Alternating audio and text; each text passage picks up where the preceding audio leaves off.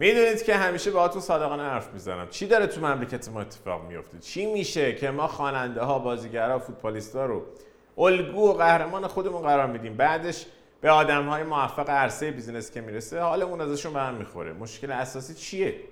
این آدم ها همون کسایی که سرمایه گذاری های اساسی انجام دادن تصمیمات مهمی می‌گیرن. دارن بازار رو میچرخونن. بازاری که سختترین و خشنترین جا برای مذاکره است. اما تو فرهنگ ما خواننده ها و بازیگرا شدن بوت برامون. اوکی هنرمندن و هنرشون هم قابل ستایشه. اما بیزینسمن ها چی؟ کسایی که میلیاردها تومن پول سرمایه ایجاد می‌کنن. کسایی که با پولشون و سرمایه گذاری هاشون و حتی مالیاتی که میدن باعث میشن این چرخ اقتصادی به چرخه این آدم ها قهرمان های اقتصادی هن. اینها همونایی هستن که دارن پول رو وارد چرخ اقتصادی می‌کنن.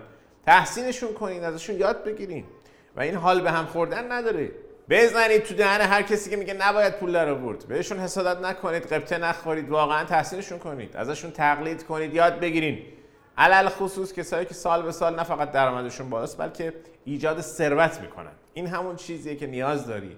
و باید بهش فکر کنی. تمرکزت رو بگذار روی یاد گرفتن از یک قهرمان موفق و پول در آوردن. چون این همون اقتصادیه که باید برای خودت خانوادت و آیندت بسازیش.